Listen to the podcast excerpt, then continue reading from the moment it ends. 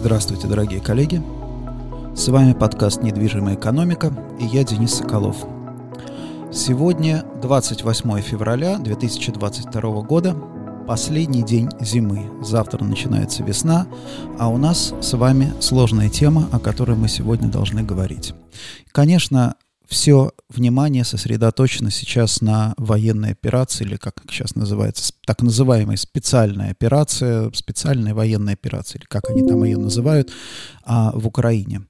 Конечно, а, конечно, это да, катастрофа, это катастрофа для бизнеса, это катастрофа для всего мира и для России. Но давайте а, абстрагируемся, постараемся по возможности абстрагироваться от а, драматизма и поговорим о а, конкретике. А что в первую очередь обращает на себя внимание? Мы все в нашей стране, мы до конца не верили в возможность этого. Причем как те люди, которые называют себя либералами, так и те люди, которые называют себя патриотами. А дело в том, что сегодня, кстати, да, эти понятия очень смешаны, потому что, по сути дела, те люди, которые называют себя патриотами, как раз, в принципе, и склонны к тому, что, в общем-то, склонны скорее тем, к тем действиям и к той позиции, которая разрушительна для России. Но именно эти люди, собственно, и считали, что вот бряцание оружием, что угрозы — это лишь пустые слова. Никогда наше правительство, никогда правительство России не перейдет от угроз к какой-то конкретной военной операции. Но когда началась война, соответственно, это стало шоком. Это стало шоком для многих людей. Причем, что здесь любопытно, то, что нас, а, наши западные а, партнеры, западные СМИ предупреждали практически в течение там, нескольких месяцев о том, что войска накапливаются, о том, что стратегия по захвату готова, мы все смеялись, ну, я не смеялся, но я знаю, что многие люди, которых я уважаю, тоже зубоскалили по поводу того, что вот эти вот карты какие-то, а что за карты, а кто же так планирует операцию. Сейчас мы видим, сейчас мы видим, что все эти предположения были абсолютно правильные. То есть это было абсолютно реально, просто наша картина мира, а наша картина мира была некорректная, наша картина мира мира не допускала того, что уже фактически реализовывалось. И это важно, это важно, потому что мы сейчас в России находимся в ситуации, мы, скажем так, интеллектуальное, давайте, давайте назовем это так, интеллектуальное сообщество, мы находимся сейчас в ситуации, когда нам необходимо пересмотреть нашу картину мира, посмотреть на все по-другому, понять, почему мы так ошиблись, почему то, что, э, то, что мы вообще не допускали как вероятное развитие событий, оказалось вообще-то реальностью. То есть это серьезная история, это такое интеллектуальное, я бы сказал, что это интеллектуальное банкротство, да, то есть когда, когда оказалось, что картина мира большинства, я не хочу сказать всех, потому что очень большое количество аналитиков, в принципе, допускало подобное развитие событий, да, писали такие сценарии, вот, но тем не менее, да, это интеллектуальное банкротство, когда в среднем, да, мыслящий класс, мыслящие люди оказались неспособны предсказать, даже допустить а, вот эту вот реальность. Поэтому что, с чем мы сейчас сталкиваемся? Мы сейчас сталкиваемся с пер- необходимостью переоценки нашей картины мира. Да, естественно, теперь мы будем склонны, и коллеги будут склонны к более апокалиптичному мышлению, то есть думать о том, что все происходит, да, все будет очень плохо, гораздо хуже, чем будет, но тем не менее, да, тем, тем не менее переоценивать картину мира придется. Итак, немножко, чтобы давайте разбавим а, вот этот вот мрак, да, посмотрим на то, что показал нам Оксфорд Экономикс. Оксфорд Экономикс сделал прогноз влияния а, войны на мировую экономику. То есть они спрогнозировали не там не само как не, не, не сам ВВП да, а, мира, а именно то, какой эффект вот эта война оказала. Очень любопытная вещь. А, два сценария они рассматривают. Краткосрочный конфликт и затяжной конфликт. И в обоих сценариях дно конфликта, дно, вернее, экономического спада назначено на 23 год. Это первая половина 23 года. Отличается лишь глубина. То есть в случае затяжного конфликта очень глубоко уйдет экономика, экономика, соответственно, российская экономика потеряет 1-1,5% а, 1,5% ВВП только от войны. То есть если наш базовый прогноз 1,5%, 1,5% от войны мы потеряем, соответственно, остается 0, да, то есть нулевой, нулевой экономический рост. Это а европейская экономика потеряет 0,6%, а мировая экономика потеряет, может быть, где-то 0,3%. То есть вот, а, собственно, цена, а, цена как, какова цена войны? Войны. Теперь э, давайте, да, давайте посмотрим на то что, то, что мы имеем на сегодняшний день для нашей страны. Фактически, да, Россия уже оказалась в изоляции, и что самое, наверное, я бы сказал, ужасное, для России сейчас любой исход вот этой военной операции, любой исход катастрофичен, потому что если удается, например, если вдруг российским войскам удастся, э, допустим, захватить Украину, удастся посадить марионеточный режим, э, фактически, да, фактически это будет означать, что Россия, ну, скажем так, это будет только первый шаг, потому что а, в дальнейшем все равно России не получится жить без эскалации конфликта, соответственно, начнутся конфликты на восточных уже, на западных рубежах Украины, там, на Балтике и так далее, да, то есть, естественно, Запад будет пытаться противостоять этому. А если, например, если окажется, что Россия не сможет выполнить, э, российская армия не, не сможет выполнить э, поставленные ей Путиным задачи, то э, и фактически будет вынуждена отступить, то тогда мы увидим серьезный ресентмент внутри российского общества, уже среди а, русских, и связано это будет с тем, что, с одной стороны, России, россиянам объяснят по телевизору, что мы такие хорошие, мы там типа не а, ушли, да, мы потому, чтобы не идти на там какие-то большие жертвы, НАТО там, а, потому что на помощь украинцам пришло НАТО и так далее, да, и, соответственно, вот эти все санкции будут восприниматься Россией российским сообществом несправед... как несправедливые. Вот здесь, мне кажется, очень важно сегодня, что мы в России, как русские люди, как люди патриотичные, да, как люди, которые любят свою страну, мы должны очень четко, да, очень четко понимать, что с нами происходит, и чтобы, да, чтобы в, в дальнейшем не допустить ничего подобного. А, потому что все, как мы должны тоже, опять же, понимать, что Россию придется отстраивать, отстраивать заново. Все нужно будет исправлять, нужно будет делать так, чтобы Россия превратилась в процветающую страну. Теперь давайте посмотрим на то, что у нас сегодня а, с нашей экономикой. А, сегодня Центральный банк, банк поднял ставку до 20%. Это, а, с, с моей точки зрения, это хорошая новость, потому что за ней стоит следующая логика, как я ее понимаю. Да? То есть Центральный банк поднимает сильно ставку, то есть не, поскольку мы сейчас не понимаем, где мы находимся, мы не понимаем окончательно, какое давление да, оказывается на рубль, какое давление оказывается на цену российских акций, Центральный банк как бы повышает ставку и говорит, вот, мы взяли вот этот уровень, теперь 20%. Да, 20%, конечно, такая ставка сейчас, да, при том, что инфляция все равно находится там пока что в рамках 8%, то есть как бы деньги становятся чудовищно дорогие. Это означает, что экономика ставится на паузу. То есть, грубо говоря, Центробанк поставил экономику на паузу. Зачем это сделано? Затем, чтобы заново ее перезапускать. То есть теперь снижать, там, допустим, да, снижать процентную ставку на 1, 1,5, 2 пункта и смотреть, как экономика реагирует. В принципе, с моей точки зрения, это абсолютно рациональное поведение, и нам сейчас нужно не ужасаться по поводу 20%. 20% это некий вот, да, как, опять же, пауза, да, нам сейчас нужно смотреть на следующее движение, а, движение процентной ставки, на следующее движение ключевой ставки останется, и здесь плохая новость будет, если она останется, не будет этого движения в течение месяца, если она, тем более, если она будет повышена, а если она будет понижена, и особенности, если она будет понижена ощутимо на там 3-4 процентных пункта, например, да, это означает, что Центробанк почувствовал, да, почувствовал почву под ногами, понимает, как, а, как, как, как вести себя дальше. Но это, опять же, в моменте, то есть это позволит, в общем-то, а, сбалансировать, наверное, да, и стабилизировать финансовую систему, потому что, напомню, коллеги, да, всем кажется,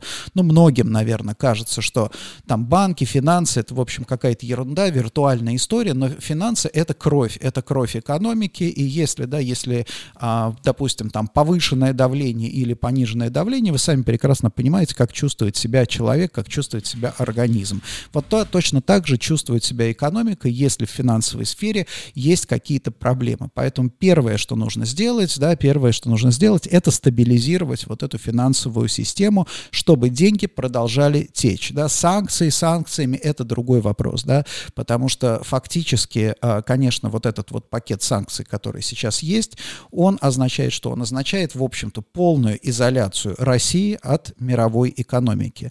Мне сейчас скажут, да что, все равно будут там возить айфоны и так далее, там в а, чемоданах и так далее. Конечно, конечно, да. Когда мы говорим с вами изоляция, это не изоляция в том смысле, что вы не сможете ничего там купить, да, запрещенку какую-то и так далее. Мы говорим изоляция от экономического контекста, да, от экономической повестки дня. То есть, условно говоря, если, например, да, а, Условно говоря, если там а, в мире, например, деньги дешевеют, все там страны, компании занимают деньги для того, чтобы развивать там свое производство и так далее, то, допустим, Россия, изолированная от этого процесса, не имеет доступа к этим дешевым деньгам, соответственно, да, соответственно, начинает отставать, да. Та же самая история, например, с другими какими-то экономическими категориями, связанными с, например, да, там тот же самый там зеленый переход, то, та же самая зеленая экономика, электромобили и так далее. То есть то, чем занимается, то, то чем занимается, допустим, а, как бы интеллектуальные силы и самые быстро растущие компании за границей становятся неактуальным для нас. Вот что такое изоляция. Да? Плюс а, на самом деле еще изоляция физическая, а, изоляция физическая, связанная с, там, допустим, да, с запретом там, перелетов и так далее. Много возникает вопросов, да, а, опять, опять же, сейчас я думаю, что будет очень серьезная обида, наверное, со стороны россиян, почему вы там наказываете, наказываете обычно обычных граждан. Но здесь надо понимать простую вещь. Кстати, да, кстати, следует отметить еще, еще и другое, что вот эта обида, вот обида россиян, это то, что, то, то, что сейчас будут подогревать пропагандисты.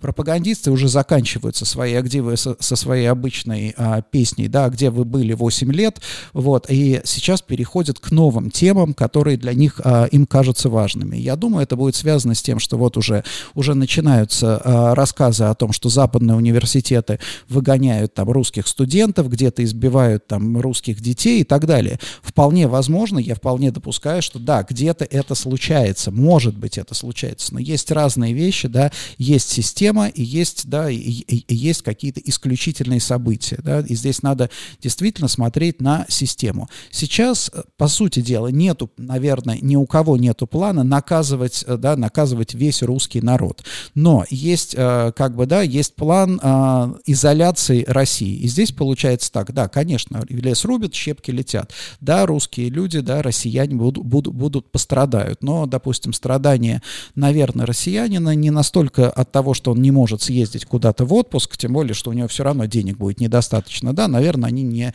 считаются не столь великие. Это все-таки, да, по масштабу несопоставимо с тем, что испытывают, например, там беженцы из а, приграничных территорий. Поэтому здесь тоже апеллировать к тому, что вот вот там Запад должен быть гуманным, гуманно к нам относиться, Запад относится гуманно к жертвам да, гуманитарных катастроф. Пока, э, слава богу, мы не относимся к таким жертвам. Поэтому а, я думаю, что да, ситуация будет усугубляться, ездить там, что называется, выездной туризм, наверное, закрылся надолго, и а, это еще пока он не, как бы, не контролируется из, со стороны России изнутри. Теперь про инфляцию. Вы знаете, что э, я очень часто говорю про инфляцию, и инфляция это важная вещь. Вот у нас последняя инфляция 8, ну фактически давайте считать 9%. Я думаю, что как бы теперь инфляция, сейчас базовая инфляция, надо смотреть на нее как на 15%.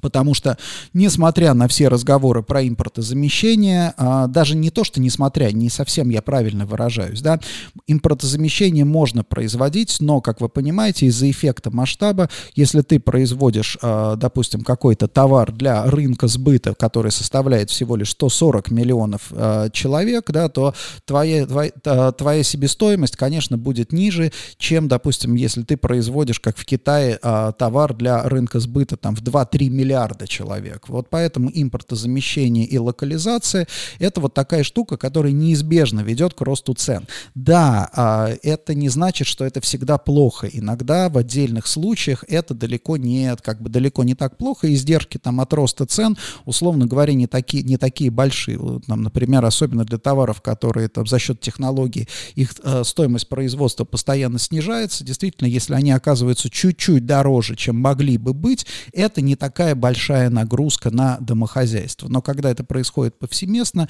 это, конечно, да, это, конечно, оказывает влияние, и в том числе на себестоимость. Плюс напомню, что э, что такое рост цен? Рост цен еще и э, обратно пропорционален использованию технологий. То есть, если ты используешь современные технологии, допустим, даже в нашем любимом там, да, агросекторе. Да, современные технологии в агросекторе позволяют а, получать урожайности, я уже об этом говорил неоднократно, да, то есть сегодняшние урожайности обычных средних хозяйств, там, допустим, частных хозяйств, они э, таковы, что вот за такие урожаи, за такие урожаи в, советских колхозах давали сразу звание ордена, за, сразу давали орден героя и место в президиуме Верховного Совета председателю, да, потому что это просто показатели были такие огромные, то есть урожайность очень сильно выросла. За счет чего? Понятно, что технологическая дисциплина, использование техники, да, использование удобрений, использование семян более качественное, вообще больше, да, как бы более, более высокотехнологичное производство. Соответственно, санкции и а, закрытие, ну, даже в данном случае не запрет, потому что, насколько я понимаю, речь не идет о запрете, там, допустим, поставок а, сельскохозяйственного оборудования, но, опять же, связанные с курсовой разницей, удорожание импорта естественно, да, естественно приведет к э, удорожанию продукции. Поэтому, да, инфляция — это данность, с которой, да, с которой нам придется жить. Теперь давайте посмотрим, а, что делать, да, что, что, что делать. Первое, конечно, это все-таки вот после вот этого разрушения картины мира, а ведь это на самом деле серьезно, когда у целой страны оказывается, что, да, что мы не можем просчитать, то есть мы даже на ближайшие моменты мы не можем просчитать действия да, руководства нашей страны. То есть, когда Путин, например, выступал и говорил о признании ЛНР и ДНР, в принципе, да, ну кто-то там гадал, а вот теперь он, наверное, введет войска, но мы отказывались, мы отказывались воспринимать как возможность вход, допустим, войск, э, там, допустим, захват Киева и так далее, да.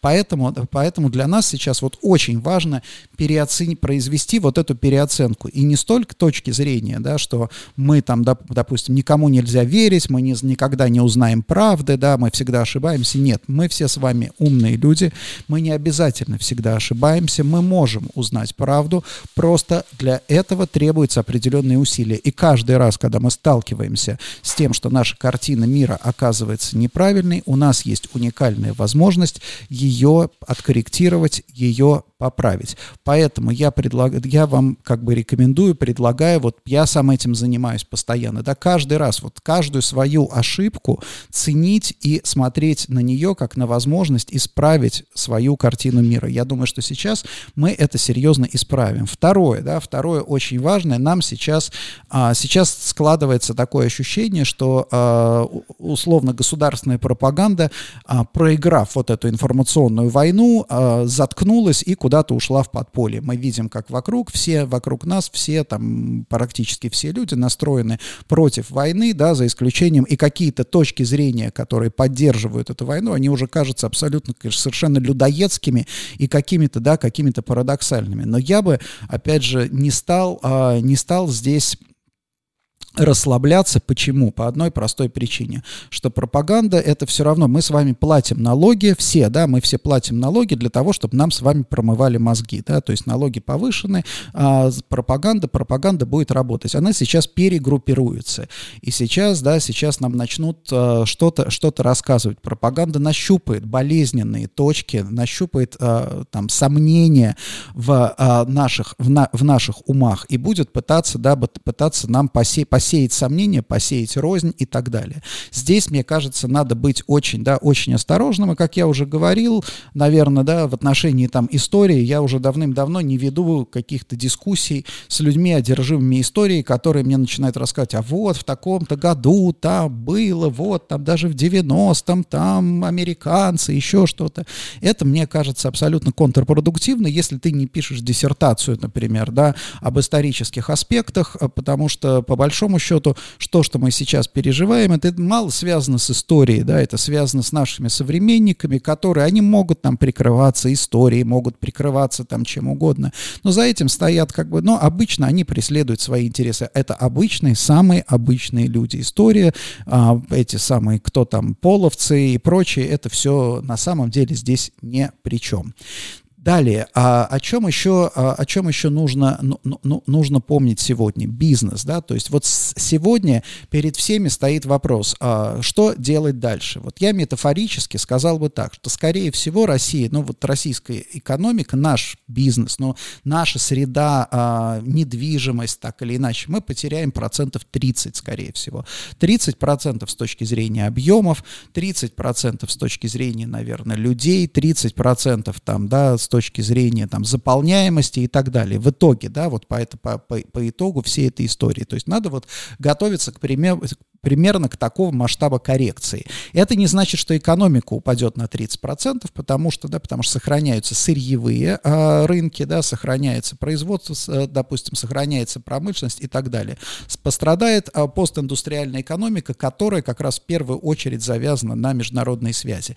Опять же, вы, если вы вспомните, да, если вы вспомните, как, в общем, все устроено, как устроены наши клиенты, как работают там ваши компании даже, то есть вот 30% бизнеса в среднем это то, что интегрировано, то, что связано, например, с международными рынками, да, то есть это то, с международными рынками, с международной, с внешней торговлей и так далее. Вот это как раз а, международная составляющая, международные, кон, ка, международные контакты сокращаются. Экономические связи сокращаются, культурные связи тоже мы видим сокращаются, но это не значит, что мы должны замыкаться в себе. Да, сегодня мы испытываем сложности, сегодня в России нам трудно, нам трудно общаться с э, коллегами из других стран, но это не избавляет нас от необходимости, потому что что то, как, опять же, как мы в России, как российский бизнес, как российский рынок в дальнейшем будет восприниматься и строить свои взаимоотношения с другими странами, это зависит от того, как мы сейчас, сможем ли мы поддержать вот эти важные контакты, которые у нас есть, которые у нас накопились за предыдущие годы, до того момента, когда, да, когда их можно будет реализовать. Вот это мне кажется очень важно. И последнее, да, сегодня сложная ситуация, но мы все все понимаем, что нужно делать завтра. Что нужно делать сегодня, что нужно делать завтра, абсолютно понятно. Мы делай, что должен, и будь, что будет. Мы абсолютно не понимаем, что нужно делать в среднесрочной перспективе. Если мы возьмем сейчас середину, конец года, что там будет, непонятно, это то самое будущее, которое вселяет ужас. Но далее мы все тоже прекрасно понимаем, что цикл, да, циклы сменяются. И, а, естественно, да, естественно, восстанавливать экономику России все равно нужно будет, все равно будет необходимо. У нас, напомню, да, напомню, что в 2024 году у нас а, должны быть президентские выборы. Сейчас в рамках вот этой сегодняшней ситуации я не очень понимаю вообще операцию. То есть фактически, да, фактически, наверное, транзит власти начинается сегодня. Это транзит власти, он может продлиться, да, год, может пройти очень быстро, может продлиться год, два, три, но в принципе, да, конфигурация власти, та, которая была до а, февраля 2022 года, понятно, что все велось к этому. Сейчас, когда мы смотрим задним числом, мы понимаем, что все факты, которые, да, которые а, мы помним, которые а, ложились, там, но, начиная там с а, отравления Навального, там, пересмотром Конституции и так далее, да, это все укладывается вот в эту логику, что называется, подготовки военной кампании. Но это мы видим сейчас, мы этого не видели или не хотели видеть тогда. Но я думаю, что теперь мы, как бы начинается транзит, и этот, э, здесь вопрос, в какой форме и сколько времени будет происходить этот транзит. Я не верю, что Россия, да, Россия обречена на а, все время постоянные какие-то проблемы и сложности. Я думаю, что все-таки а, Россия это не, а, это развитая страна, да, потому что так, а, так или иначе в России достаточно достаточно, не скажу, что совершенные, но достаточно развитые институты, а институты — это и социальные связи, это и экономические связи, это и компании, это и на самом деле торговые центры, и склады. И тот, кто говорит сегодня, что вот мы там вернулись в Советский Союз, тем людям я хочу напомнить, что в Советском Союзе не было складов практически, не было магазинов, да, то есть складов в том смысле, в котором они есть сейчас. Не было, да, не было такого большого количества автомобилей, не было такого большого количества водителей. Это я уже говорю про самые, что называется, простые вещи, да, простые, базовые. Э, соответственно, интеллектуальный потенциал, несмотря на, может быть, научный потенциал был и хорош, но а способность людей, адаптивность людей к э, реалиям была гораздо хуже, потому что советский человек еще в большей степени склонен был жить в мире там каких-то фантазий, да, вымор, в вымороченной реальности. Поэтому, конечно, мы сейчас находимся совершенно в другой ситуации, которая, да, которая, э, которая, скорее всего, будет усугубляться, но, тем не менее, я практически, я практически убежден, что катастрофа, да, какой-то вот реальной там катастрофы, кроме интеллектуальной, я имею в виду, экономической катастрофы нас не ждет, а нас ждут трудные времена, и нам надо уже сейчас в первую очередь думать о том, как мы будем восстанавливать российскую экономику. Спасибо большое, уважаемые коллеги. Я напоминаю, что все подкасты а, можно а, слушать в агрегаторах подкастов а, типа iTunes, Spotify, Plex, там все что угодно. Берите любой агрегатор подкастов, набирайте «Недвижимая экономика», находите, подписывайтесь, ставите там, там лайки, все что, все что угодно. А я на какое-то время сейчас отказываюсь от э, видеотрансляций, прямых видеотрансляций, потому что все равно Facebook замедлен. Зачем, спрашивается, да, зачем, спрашивается, мучиться. А, э, я записываю эти подкасты, сразу же выкладываю их в агрегаторах и а, в YouTube тоже в аудиоверсии. С вами был Денис Соколов, недвижимая экономика. До встречи на следующей неделе. Спасибо большое.